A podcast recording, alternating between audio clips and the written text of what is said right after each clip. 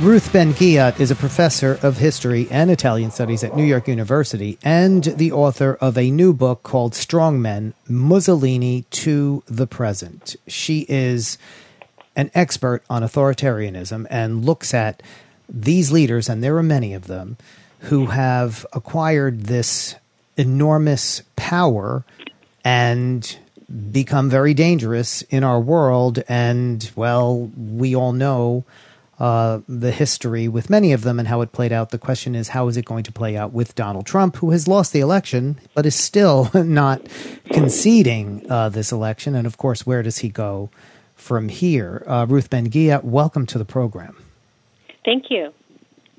So you connect the dots uh, in this book from Mussolini to Putin uh, through many others as well, uh, looking at uh, different points in time and different stages of uh, you know the growth of of uh, authoritarians uh, and strongmen uh, in our world over the last hundred years, and uh, at this moment we're witnessing Trump uh, refusing to relinquish power, even though the election results were clear. And you wrote in the Washington Post about how authoritarians view loss of power as a kind of psychological annihilation. So tell us more about your observations of Trump and his response to losing and, and, and how that compares with some of these others. Sure. Um, first of all, I've never thought that Trump uh, is governing according to a normal democratic frame of reference. He's used this authoritarian playbook, in my opinion, and his personality, unfortunately for us, is his personality and his temperament uh, checks all the boxes of all the leaders that I've studied. The outcomes are different than in the fascist years or military coups, but his instincts and the way he treats those around him and what he'd like to do is exactly the same. So he, I don't see him as ever having been in office to govern according to uh, a democratic standards. He's been in office to make money for Trump Organization, to build his personality cult, and to stay in office as long as possible. And the way that these men um, organize their government, it's so that these goals can be met. And so they surround themselves not with professionals, with experts who can give them the best policy and give them critical feedback, but they surround themselves with flatterers and sycophants and people who will only tell them the reality they want to hear. And this is very counterproductive in the long run, and this is why they most of them end up badly. And uh, in fact, Donald Trump did not win the election. But it also means they're not capable of uh, they they don't go quietly. they're not capable of foreseeing a future without them having this kind of hold over people. So this is the most dangerous time when they feel that their power is threatened. And you do uh, look at, as I said, and, and you just uh, alluded to it, um, the different periods of time and the different kinds of authoritarians, the fascist takeovers, the military coups, uh, and then what you call the new authoritarian ascents, and look at what they uh, have in common. And one thing you focus in on uh, is this idea that is discussed about these leaders as having uh, this enormous charisma uh, and and uh, cult of personality, but you challenge that a little bit by saying that's actually something that doesn't make them so secure because they're only as good as what their following believes at, ev- at any given moment, uh, and so uh, it's not like they really have this major hold, and and that's what they're always struggling for. Yeah, I think that's a really good uh, statement of partly why they're so insecure. And they work hard to have their charisma. You know trump is like like many of them uh, trump is a man who understands the media and a large percentage of these guys um, either had a past as journalists like mobutu was a journalist mussolini was a journalist and hitler um, practiced his and developed his charisma very carefully, um, in part watching Mussolini, and I have a whole thing about their tormented bromance. Um, but Hitler took hypnotism lessons, he took voice lessons, he practiced his gestures in front of the mirror in the 1920s before he came to power. And so they know very well that they're only as good as their audience will let them be, and they become uh, they have this maniacal ego needs for constant adulation, and so so they need their. I have a sentence in the book. They need their crowds uh, more than the crowds need them. And in fact, a lot of times, we even today we see their propaganda of cheering crowds, and we don't know that these people have been forced to be there. Uh, some of them, you know, because if you didn't show up for the leaders' rally, you could lose your job, um, or worse. So I'm trying to kind of engage critically with these concepts about like their their charisma and their powerfulness and their efficiency because I felt that it was time to do that given how many of them are around today. And and yet they take hold within a culture and something remains uh, even when they're gone. And that's what we're thinking about right now with Donald Trump. He did get uh, 70 million people to vote for him, uh, even though we all thought that maybe he'd be less popular. Joe Biden got many more people who stood up and said, no, we can't take this. No, we can't have this, and made history. But nonetheless, Donald Trump is still there. We don't know what's going to happen the next few weeks. And then after that, uh, he's, we've even seen rumbles of he might run again. And I was struck by your, um, your own career, uh, how you um, you know became very interested in covering uh, authoritarians, and then you uh, had a Fulbright scholar that brought you to Rome, and mm-hmm. uh, it was the years of Silvio Berlusconi, and it was it was kind of you know drawing on the same things that Mussolini did within the Italian culture, and you said you would hear chants of uh, "Viva il Duce" or, or or "Heil Hitler" in the streets of Rome at that time. Yeah, this was very formative for me because I, I grew up in, I didn't have any family connection. I'm very fortunate that way to um, uh, any regime. Although my parents are immigrants, uh, there was no family uh, history of, of, of persecution. Uh, but I grew up in a place in California where a lot of exiles from Nazism had been. And so they were kind of this idea that people had, there's a lot in the book about the pain of having to leave your country and family separations um, from exile. And and then I went to Rome, and it was just when Silvio Berlusconi was bringing the far right into government. He was the first leader to to mainstream the extremes.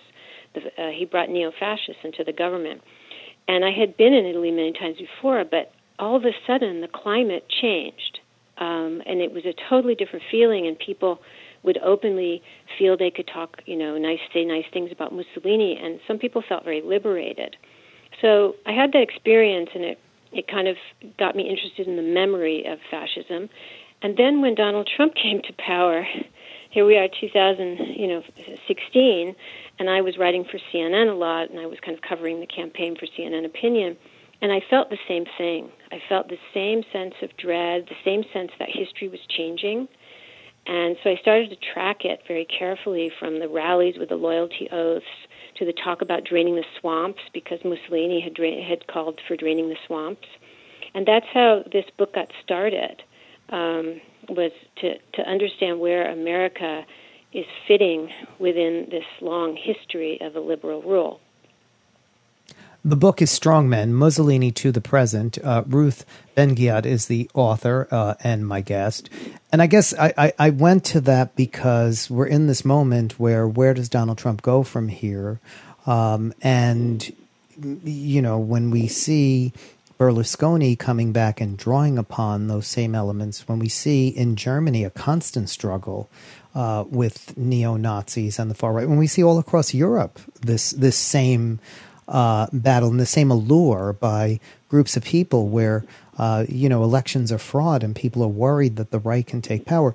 It's something we have to be very worried about for the future as well. Yeah, and and when when when these men come when they come to power, they're like an, uh, a volcano or an earthquake, and they don't really leave anything the same after them. And every people who's had them has had to face some hard truths. And and sometimes it were places like in Chile before the coup of Pinochet uh, they said it can't happen here because all around them there were all these military juntas happening and but they were a democracy and then it happened to them. And the United States for its particular history um, you know a lot of those coups abroad were supported by the states. But we haven't had any experience. We haven't been had a foreign occupation. We haven't had a dictatorship. So we were, in a way, less prepared to see the signs of what was happening. And so it's it's been quite an education uh, to uh, to have people, um, and they have. This is why people have protested. You know, there's been a whole revitalization of politics, and people have seen that uh, certain rights they took for granted are perhaps more fragile than they thought. And so this too is part of um, what happens when these men come to power.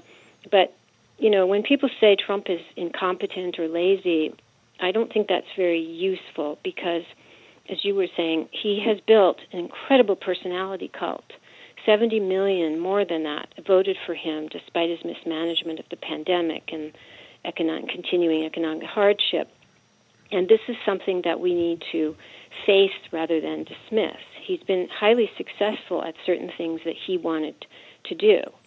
Um, and and so until we you know interrogate ourselves until we think about why that was uh, in our country too we're not going to be able to protect our democracy in the future i believe you look at the duplicity of these authoritarian rulers and their promise of law and order rule this is something that is consistent throughout, and it's very attractive to a lot of people uh, at different points in time. And then, of course, um, they legitimize lawless behavior themselves financial, uh, sexual, other predatory behavior.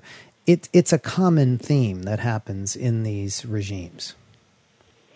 It, it is, and it, it's very. Um, I'm an optimist by nature, although I write about um, you know people uh, being their worst. And authoritarians are leaders who bring out the worst in people. And for every person who wants to follow orders and believes that they will bring more more law and order, more stability for business, there's another person who actually is very um, energized and thrilled by this ruler who breaks the rules. And this is why um, plenty of people have written about propaganda and corruption and the violence of authoritarianism. But I put machismo, um, like macho lawlessness, up there as a rule. I have a chapter on it. We talk about their sex lives, which is not just lurid gossip, but how they kind of use the mechanisms of, of the state, secret police, to get their lovers and, and all of this.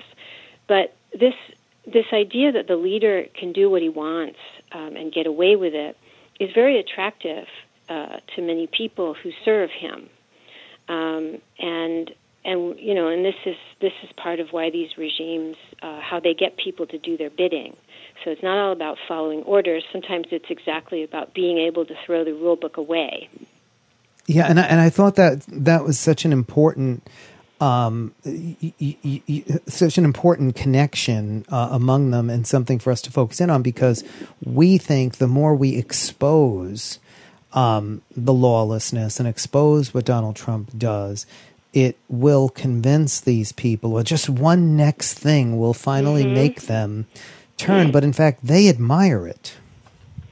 They do, and this is this is we could call it the Teflon ruler, and a precedent for this is Berlusconi, who ruled in a democracy.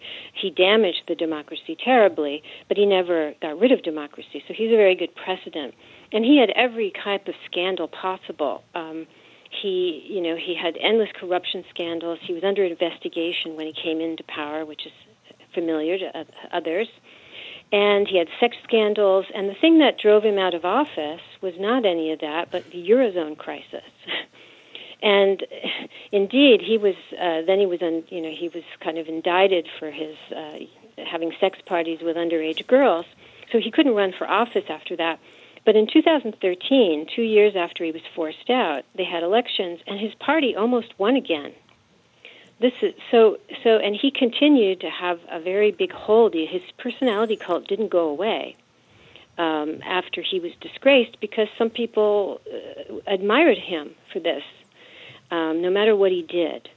And and so this this is why we can never dismiss uh, the success that these men have in getting people to um, to look up to them, for, even for reasons that we personally might might find reprehensible, and we don't understand why.